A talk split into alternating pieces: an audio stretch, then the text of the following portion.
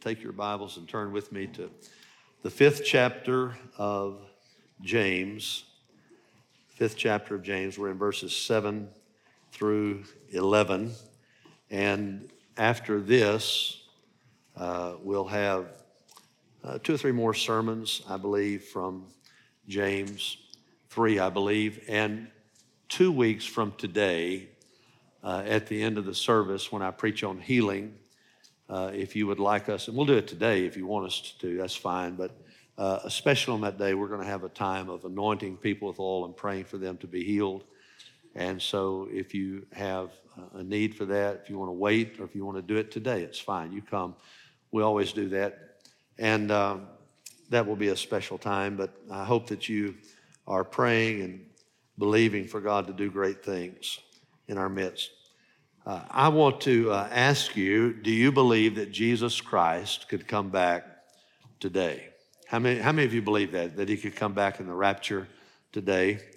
And uh, I believe that. I believe that we're living in the last days. Now, technically, uh, I guess you could say theologically or whatever you want to say, biblically, we have been living in the last days since Jesus ascended to heaven and the Holy Spirit came back. When the Holy Spirit came back on the day of Pentecost, and when he came and he literally dwelt in redeemed humanity, something changed. And people were wondering, what is this? And Peter said in Acts chapter 2, this is a fulfillment of Joel's prophecy. And Joel said, in the end times, God will put his spirit within believers. So we've been in the end times since the day of Pentecost. But I believe in my heart that we are at the end of the end of time. I believe that Christ could come back at any moment. Now, I'm not telling you that Jesus is going to come back today or next year. I'm not one of those people because Jesus himself said, No one knows except the Father. So I, am not about to, you know, make any predictions, but I can just tell you that song sums it up. I look around me, I see prophecies being fulfilled.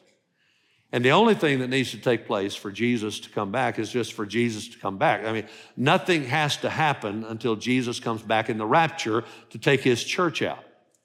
And uh, I'll talk to you a little bit more about that momentarily. When I read texts like, don't turn to this unless you're quick at the draw, 2 Timothy 3, verses 1 through 5, it makes me realize that I believe we're in the last of the last days because this describes our culture to a T. He says in 2 Timothy chapter 3, verse 1 and following, but realize this, that in the last days, difficult times will come. King James says, uh, perilous times will come. For men will be lovers of self, lovers of money, boastful, arrogant, revilers, disobedient to parents, ungrateful, unholy. Does that sound a little bit like our culture to you? Unloving, irreconcilable. That's a big deal. We don't want to forgive anybody for anything. Malicious gossips without self control, brutal, haters of good, treacherous, reckless, conceited, lovers of pleasure rather than lovers of God. Uh, if that's not America, I don't know what is. Lovers of, of pleasure rather than lovers of God. Holding to a form of godliness, although they deny its power. Avoid such men as these. That's why I believe it's very possible that we are in the last of the last days. I believe Christ could come back at any moment in the rapture of the church. That's Jesus coming for his people to take us out of the church to take us to heaven. First Thessalonians, we read about it in chapter 4, verses 16 and 17. Just look on the screens, for the Lord Himself will descend from heaven with a shout, not with a whisper, but with a shout. The voice of the archangel, the trumpet of God, and the dead in Christ will rise first, then we who are alive and remain will be caught up. Harpazo is the Greek word, rapio is the Latin word, and we get the word rapture from the Latin word rapio. The Greek word called up, harpazo, means to be snatched away. Some of y'all didn't have a daddy like I did, but I can remember getting snatched. I remember one time the deacon in the Lord's Supper dropped the bread on the ground in the little plate in First Baptist Dyersburg. Right, right there is where it was in my mind's eye. I was sitting on right back there where you are on the second row, and I saw that bread laying there, and I got hungry, and I the preacher was preaching, and and I just thought, man, I'm, that's mine. When this when he says the, the benediction, it's I'm getting all that bread down there on that field. And so as soon as he prayed the benediction, I jumped on it, and all of a sudden this huge left hand grabbed the back of my clothes and picked me up in the rapture. Amen. I'm telling you. And he said, Boy, what are you thinking? He took me out. I didn't even think he waited to take me out and started beating on me. Amen. Just started whacking on me and stuff. You say, Oh, he, he abused you. No, he did what he should have done. I, I deserved a spanking. Amen. He, he did what he should have done. I, don't, I don't fault my daddy for that at all. I needed a whipping. And he said, What are you thinking? Eating the Lord's bread, son? What is wrong with you? But anyway, I got snatched up. And that's what the rapture is together with them in the clouds to meet the Lord in the air. And we shall always be, praise God, we're always going to be with the Lord. Amen. Amen. Luke 17 describes the rapture, gives three great illustrations of what it's going to be like when Jesus comes back. He said, Two will be in bed, one will be taken, one will be left behind. Two will be grinding grain, one will be taken, one will be left behind. Two will be working in the field, one will be taken, one will be left behind. You can read it at the end of Luke chapter 17, it's in your Bible. At Bellevue Baptist Church, we believe in six end time events. Dr. Rogers and I talked a lot about this, and we agreed on, on this. We believe in the rapture, that's Jesus coming for his church that's the first end time event. That could happen at any moment. No other prophecy needs to be fulfilled for Jesus to come back and snatch us away in the rapture. Second thing, then, that inaugurates the second thing, that is the Great Tribulation. We talked about that. Unprecedented suffering. Jesus referred to it first as the Great Tribulation in Matthew 24, 21. And the greatest part of the book of Revelation describes the Great Tribulation. It's from chapters 6 through 18 in Revelation. I preached on that last year and you can hear more about that. All of our sermons are free online if you want to go listen to them, and uh, you can listen to that uh, series on Revelation to hear about the Great Tribulation. Then the second coming is the third event. That's Jesus coming at after the end of the seven-year Great Tribulation with His saints, and we're going to come back. We're going to be on white horses, and He's going to be on a white horse, and Jesus is going to come back and destroy the enemy. And the Bible says that that will take place in and we read about it in Revelation 19, verses 11 through 16.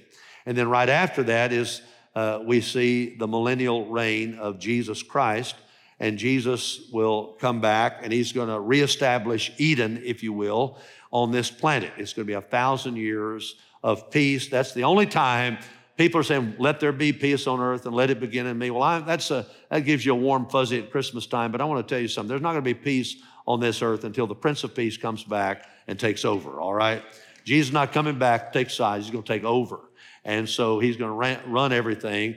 Everything on the radio is going to be about Jesus. Everything on television, if you got television, is going to be about Jesus. Everything on the internet going to be about Jesus. You dial in, there's only one place on the internet, Jesus dot whatever. All right, I'm telling you, Jesus is going to be King of Kings, Lord of Lords, and reign for a thousand years. And then that's uh, the millennial reign of Christ. You can read about that in Revelation 21 through 6. And then the final judgment. You can read about that in the latter part of chapter 20 of Revelation.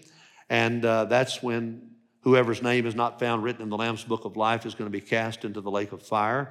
And then the last of the six events is the destruction of this earth in fire. Second Peter, we'll read about that momentarily. And it's the new heaven, the new earth, and the new Jerusalem, and thus we shall ever be with the Lord. That's the last two chapters of the Bible. So I'm not predicting that Christ will return today, but I'm telling you he can return today in the rapture of the church. James said this very same thing in his letter.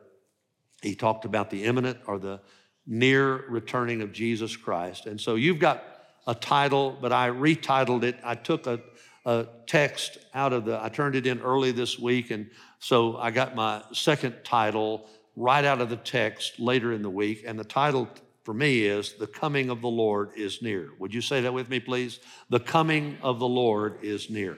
James 5, verse 7. Therefore, be patient, brethren, until the coming of the Lord. The farmer waits for the precious produce of the soil, being patient about it until it gets the early and the late rains. You too be patient, strengthen your hearts, for the coming of the Lord is near. There's the title. Do not complain, brethren, against one another, so that yourselves, so that you yourselves may not be judged. Behold, the judge is standing right at the door. As an example, brethren, of suffering and patience, take the prophets, that's the Old Testament prophets, who spoke in the name of the Lord. We count those blessed who endured. You've heard of the endurance of Job. That's the oldest book in the Bible, by the way. Book of Job, oldest book in the Bible. And have seen the outcome of the Lord's dealings, that the Lord is full of compassion and is merciful. Aren't you glad God is compassionate and full of mercy? Amen? Well, let's talk about the coming of the Lord is near, and because of that, we need to wait in four or five ways. First of all, the coming of the Lord is near, so let us wait for the coming of the Lord patiently. Patiently. Look at verse 7. Therefore, be patient, brethren, until the coming of the Lord.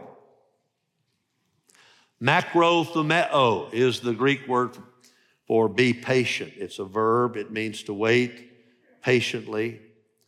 It's the same exact word used in Hebrews chapter 6 to describe how Abraham waited for 25 years after the promise that God gave him for a biological son until he had his biological son. And of course, that was Isaac. Read about that in Hebrews 6:15. So having patiently waited, macrothumeo, Abraham obtained the promise. That's how we're supposed to wait for the coming of the Lord. We're not supposed to get antsy about it, but we should be looking for it, but we don't want to get impatient with the Lord. It doesn't matter if it's a year or if it's five years, 10 years, 100 years, 1,000 years. 1,000 years is like a day to the Lord. So we want it to be exactly when He wants it to be. So we're content with Him setting all the calendar on His events. That's fine. And uh, we're going to wait. We're going to wait patiently. Verse 7 goes on to say, The farmer and the minute I hear that, I, I know what he's getting at. I, I knew where he was going because I was raised around farmers, you know, you know, they have to be patient. The farmer waits for the precious produce of the soil, that is the harvest, being patient about it until it gets the early and the late rains. I think we got the early and the late rain all together on one day last week, don't you? I mean, boy, we got some rain. And uh, the farmer waits, though, ekdechomai, to wait for with an expecting attitude. It's not just hanging around being bored, it's expecting good things to happen as you wait. That's how farmers wait. They patiently, expectantly wait for the harvest of their crops. Crops are planted in one day, but they are not harvested on the day they are planted. The farmer has to wait for the precious produce of the soil. He tills that ground, he sows the seed, he fertilizes it, he takes care of it, he gets the weeds out, and then finally, at long last, after much patience, he reaps the harvest. That's what happens. The farmer waits for the precious produce of the soil, being patient about it. Then he says again in verse 8, You too be patient, strengthen your hearts strengthen your heart. Sterizo, fix firmly, grab hold of, and let it support you. Strengthen your heart. And that's what patience does. It strengthens us, it builds up our faith muscles. Jesus is coming back. You know, he said so. You know what? Jesus never lied, did he? When he said he was going to rise from the dead, he rose from the dead. When he says he's coming back, guess what? He's coming back. We need to wait patiently. Donna and I uh, went on vacation. You allowed us to do that, and we appreciate it. One of the places we went, I'd never been, but she had been, was Old Faithful. And so we got a little video, and, and, and we're talking about the faithfulness. We're supposed to be waiting, you know, uh, believing that God's going to do what He said He's going to do. So I just want you to see Old Faithful is faithful, but Jesus is more faithful than Old Faithful but still, Old Faithful is kind of cool, so I thought we'd show it to you. Okay, great.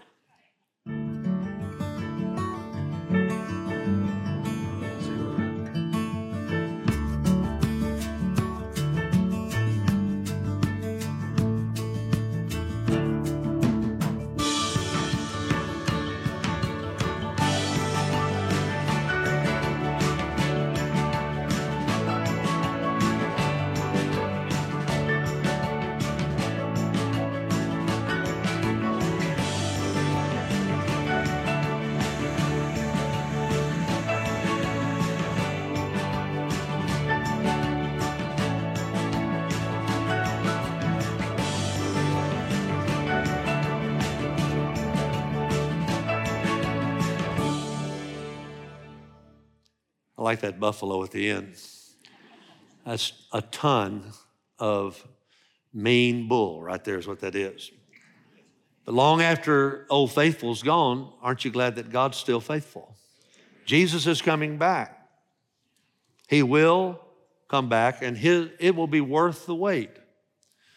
We're supposed to wait patiently. That's the way we sat there. We waited an almost an hour and a half for Old Faithful to go off and uh, talk to people all around us, and, and all of a sudden, boom, there it went. And God's faithful, a lot more faithful than any geyser. Okay, Titus two thirteen says, "Looking for the blessed hope and the appearing of the glory of our great God and Savior." Christ Jesus. But why does he wait? So that people will get saved. That's why he waits.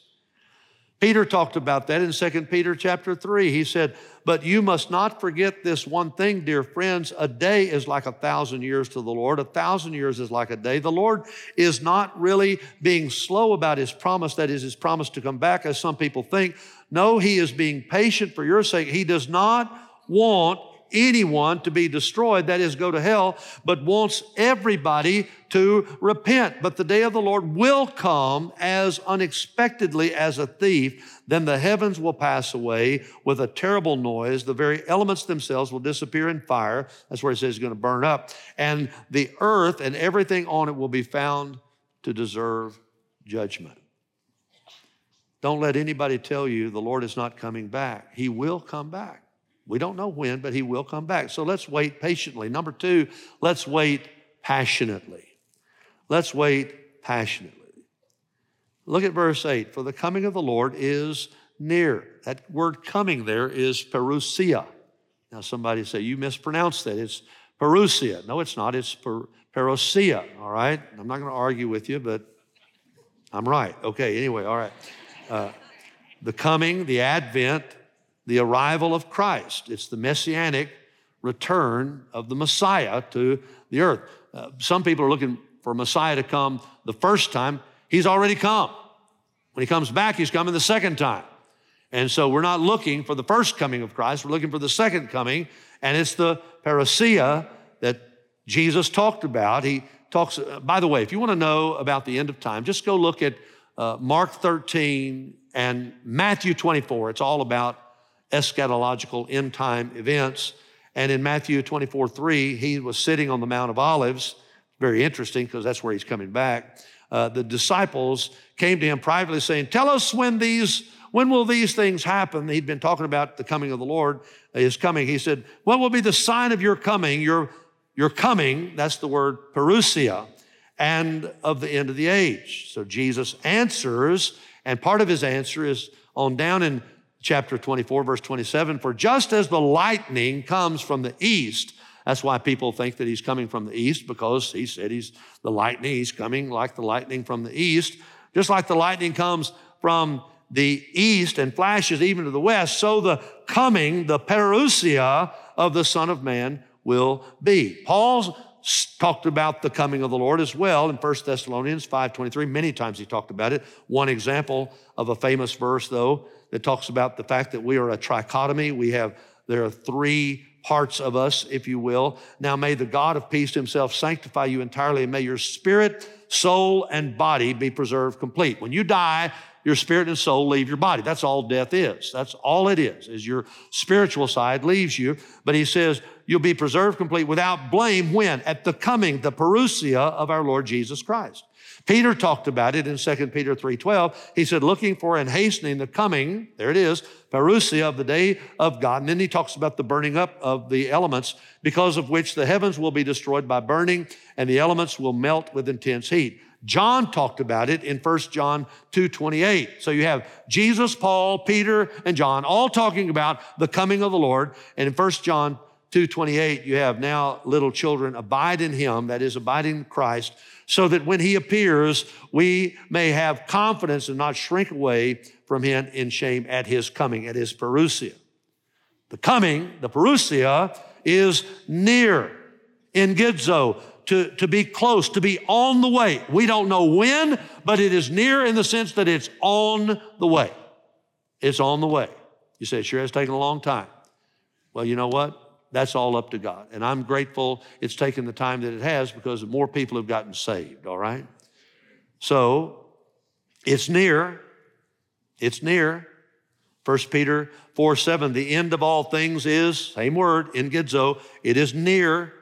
Great memory verse, by the way. Therefore, be of sound judgment and sober spirit for the purpose of prayer. The end of all things is near. These guys were looking for this coming of Christ. Don't you know that that makes a difference in the way you live? Don't you know that you think differently, you act differently when you think that, hey, this could be the last day on earth, not because I might die, that's true too, but because Christ might come. And if Christ might come, I need to be telling people about Jesus. I need to be living a holy life. I don't need to be living in sin. Don't you see why we should live as though Jesus could come back today? And then verse 9 reiterates the, the theme there Behold, the judge is standing. He doesn't just say at the door, he said right at the door. He's from Dyersburg, amen. He knows how to talk, amen. Not just at the door, but right at the door. Right at the door. The judge is right at the door. Jesus could come back at any moment. The picture, he, he got it from Jesus himself. Jesus said in Matthew 24, 33, so you too, when you see all these things, recognize that he is near right at the door. Right at the door. It's a picture of a judge about to enter the courtroom to render judgment. That's exactly what it is. And when the, the, the judge in an earthly courtroom, enters, everybody, all rise, we all stand up. And you know what? When Jesus comes back, every eye will see him, every knee will bow, every tongue will confess that Jesus Christ is Lord to the glory of God the Father. So he's right at the door. Don't tell me Christ couldn't come back today. Don't tell me that James didn't believe that. Sure, he did. Sure, he did.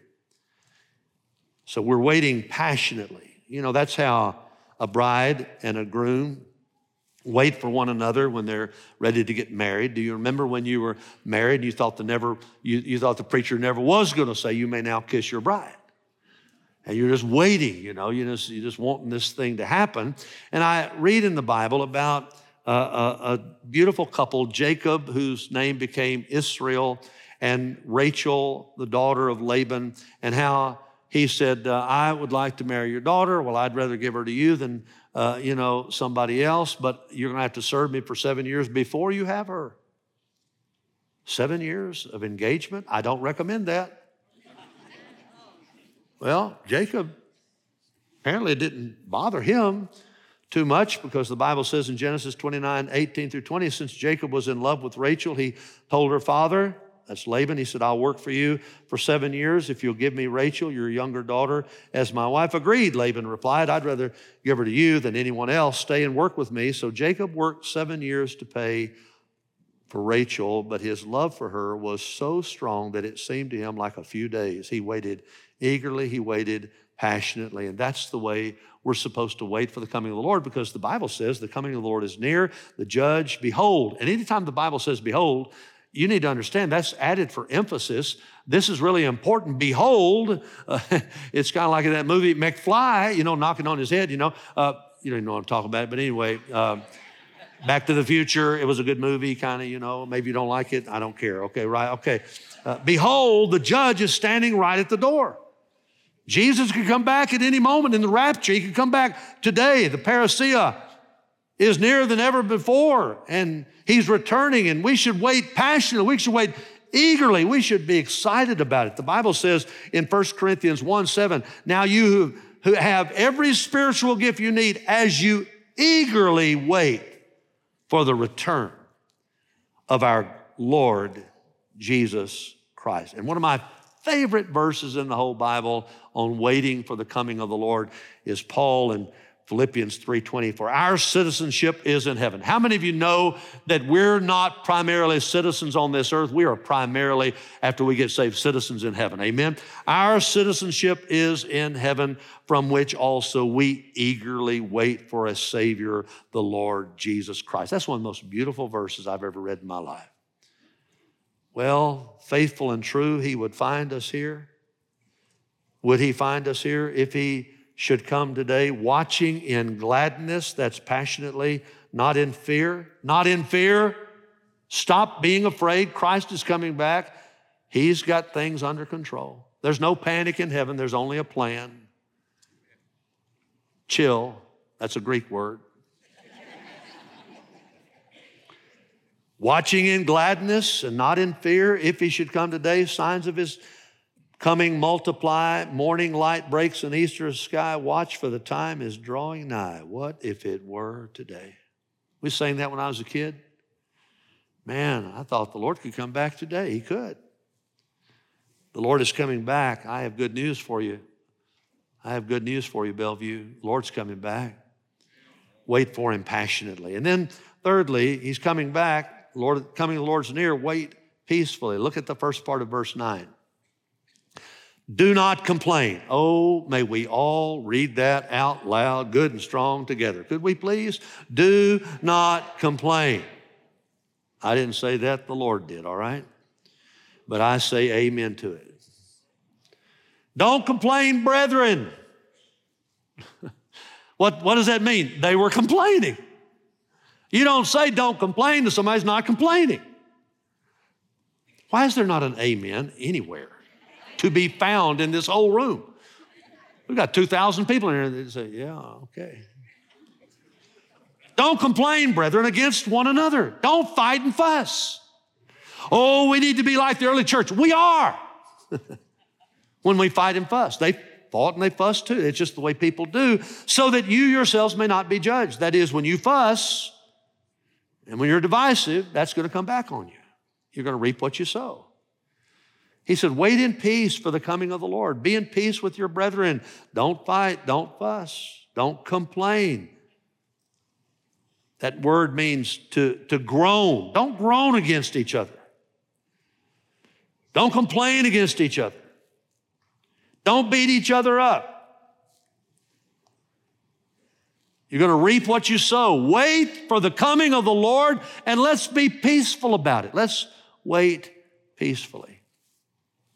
Donna and I have gone to the Southern Baptist Convention since 1985. We go every year. I think we missed one time when I uh, was sick with myasthenia and I had first had my operation and all that. But uh, every time we go, we're blessed. Every time we go to the Southern Baptist Convention, we're blessed. Worship music's incredible. Preaching is off the chart. Business sessions are orderly, productive. We always fellowship with old friends. We always make new friends. It's just a great thing for us. We just enjoy it. But when we come back home and we see the media reporting on the Southern Baptist Convention, we ask the same thing did they go to the same convention we went to? We went to a convention where over 60 new missionaries, some of them in areas that are so dangerous, they couldn't even put their faces, all you could see is a form, a shadow while they're talking. But we saw over 60 missionaries sign up and be sent out by the convention to be new missionaries. Added to our almost 4 thousand missionaries on the Southern Baptist Convention all over the world who have to sign the Baptist faith and message that Dr. Rogers was in charge of writing, and I was on the 15 member committee, and I'll guarantee you it is a conservative, Bible believing document of faith, all right? They have to sign that to be a missionary. They're not liberals. Some people saying the Southern Baptist Convention is getting liberal. no, it's not.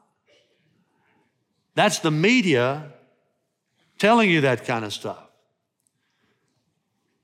Four men were nominated to be president of the Southern Baptist Convention. We elected one. Oh, that's divisive. It was a tight vote. It was a tight vote when I got in. It was a tight vote when Dr. Rogers got in. It's always a tight vote, but that doesn't mean we hate each other. It just means we're voting. Now, back in Dr. Rogers' day, yes, there was some contention going on, but that's, that's long gone. Man, now to even teach in our seminaries, you've got to sign the Baptist faith and message that you believe the Bible's the inerrant word of God. You believe the Bible's the inspired word of God. You believe that Jesus is the only way to go to heaven. You believe that it's by grace through faith in Christ that we're saved through the blood of Jesus Christ.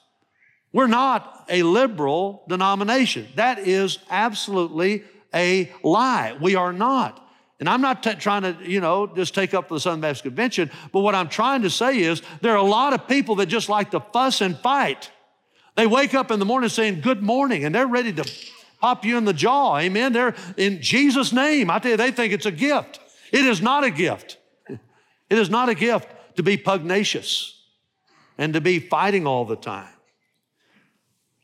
But the, the, the, the, media hates us because we believe Jesus is the only way to salvation. The Bible is the inerrant, infallible Word of God. Marriage is one woman and one man. There's only one race, the human race. And that's why they don't like us. They hate us. So if you listen to the media, that's on you. But 100% of the SBC professors believe the Bible is the inerrant Word of God. They sign a document for it. We are not a liberal denomination. Where am I going to go that I can help support 4,000 missionaries in over 100 countries? Where am I going to go to help support hundreds, hundreds, and hundreds every year of new churches being planted all over North America? Where am I going to go that there are 15,000 young people studying to be in the ministry, the full time gospel ministry, and they're doing it in conservative seminaries, six seminaries that are conservative. Where am I going to go to be part of a movement like that? I'm not trying to put anybody else down, but don't let somebody else tell you that the SBC, I'm going to tell you something. If the SBC became that much liberal, I'd run from it. I'd run from it. I'd get out of it. I'm not trying to brag, but I'm just telling you. We're in the Southern Baptist Convention because it's the most conservative convention in the whole nation that I know of. And anybody that tells you different is telling a lie. I don't know why they would say it, but that's what it is, all right? Why am I talking about that? I'm talking about it because of the text. Don't complain, brethren, against one another, so that you yourselves may not be judged.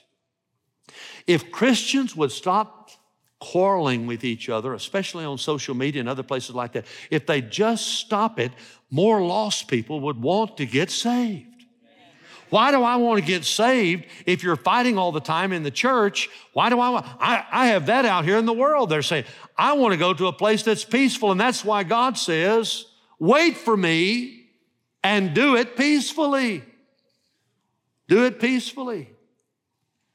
2 Corinthians 13, 11. Finally, brethren, rejoice, be made complete, be comforted, be like minded, live in peace, and the God of love and peace will be with you. I just want to say if you verbally attack other Christians and claim to be a Christian, stop it. Stop it now. That's my gift. That is not a gift, that's a curse. Stop it. Quit being so mean. Grow up, get a life. You okay? We don't have time to fight with, with each other. We need to fight. I'll tell you who you want to fight fight the devil.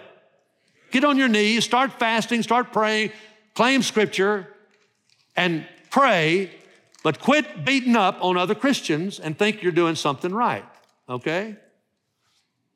Wait for the parousia peacefully. And then, fourthly, wait persistently. Don't give up. Look at verse 10.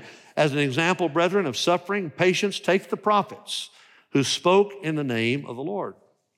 Every Old Testament prophet to the person from Moses to John the Baptist was persecuted. They waited patiently and they endured suffering. Jesus said, even himself, how the Jewish people were so harsh in Jerusalem against the Old Testament prophets. He said in Luke 13 34, Jerusalem, Jerusalem, the city that kills the prophets and stones those sent to her, how often I wanted to gather your children together just as a hen that's a female chicken for y'all city folks. A hen gathers her brood under her wings, and you would not have it. The Old Testament prophets were persecuted, but they persevered persistently. Then he says in verse 11, We count those blessed who endured. Endured. You have heard of the endurance of Job and have seen the outcome of the Lord's dealings, that the Lord is full of compassion and is merciful. Some of you are going through a hard time. Job went through a hard time. He was one of the godliest people ever to live, if not the godliest person other than Jesus to live.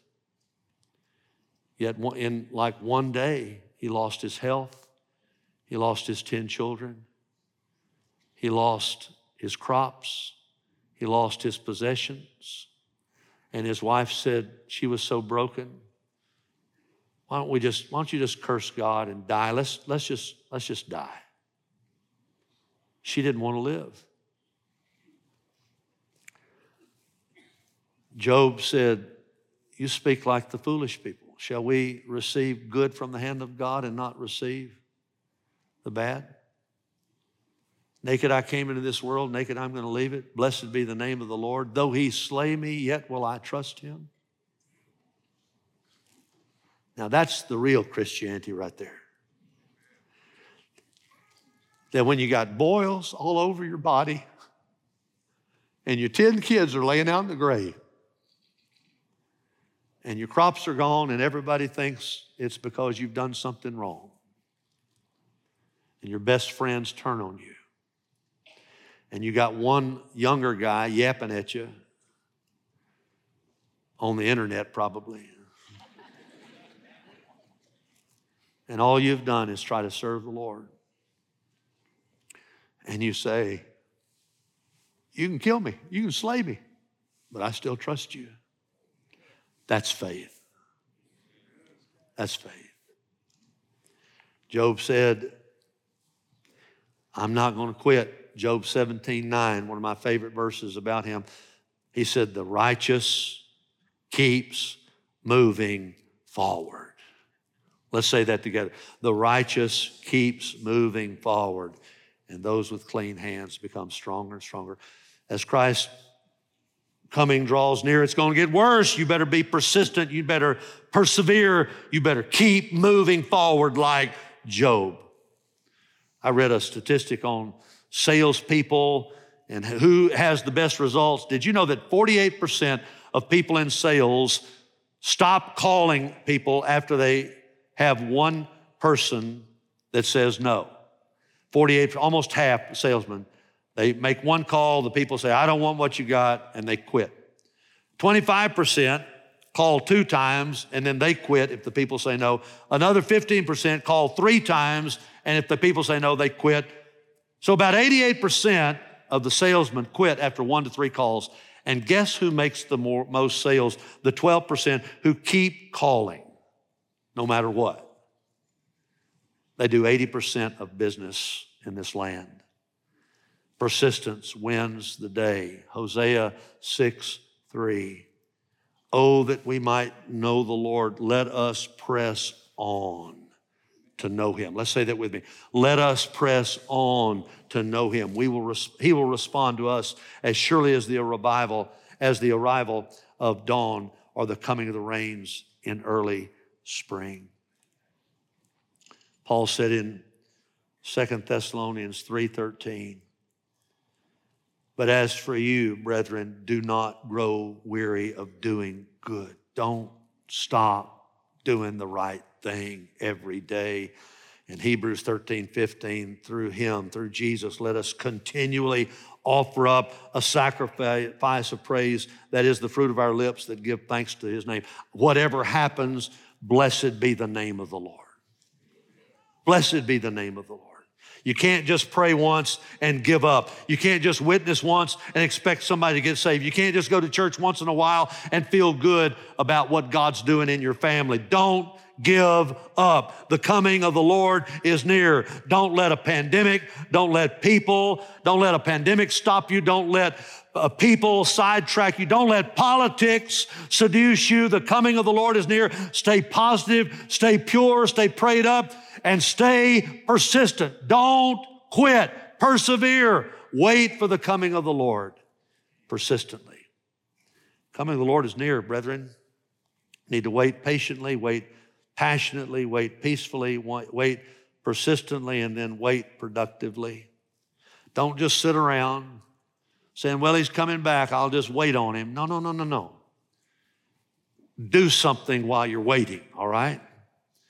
Jesus talked about that again in Matthew 24. It's all about the coming of Christ, verse 45 and following. Who then is the faithful and sensible slave whom his master put in charge of his household to give them their food at the proper time. Blessed is that slave whom his master finds so doing when he comes. Truly I say to you that he will put him in charge of all his possessions. But if that evil slave says in his heart, My master's not coming for a long time, he begins to beat his fellow slaves on the internet and eat and drink with drunkards. The master of that slave will come on a day when he does not expect him and at an hour which he does not know and will cut him in pieces and assign him a place with the hypocrites in that place there will be weeping and gnashing of teeth.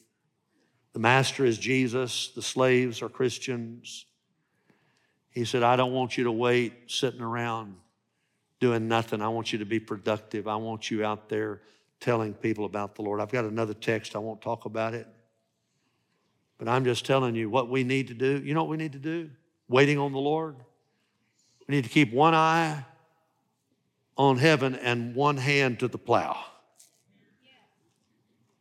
we're not going to just be stargazers talking about eschatology all the time. Let's just study prophecy so we can have more knowledge. We, we got enough knowledge. Hey, I'll give you the knowledge. Jesus is coming back. There you go. Let's get with the program and do something. Let's live this day for that day. Let's take today. Today's all I've got.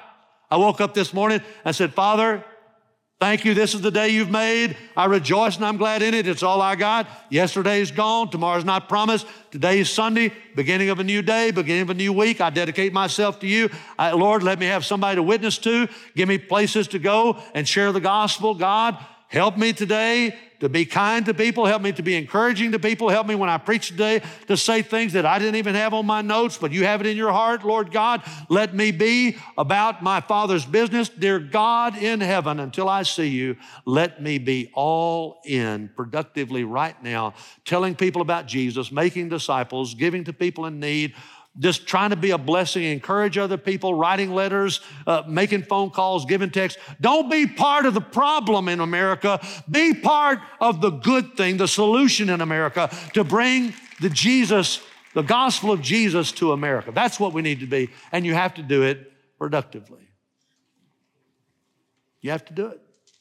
You can't just sit around. I'm going to live today for the day when He comes. I want to be so ready when He comes that I'm not going to say, uh oh, I didn't do that. I want to have it done. Whatever it is He wants me to do, I want it to be done by the time He comes.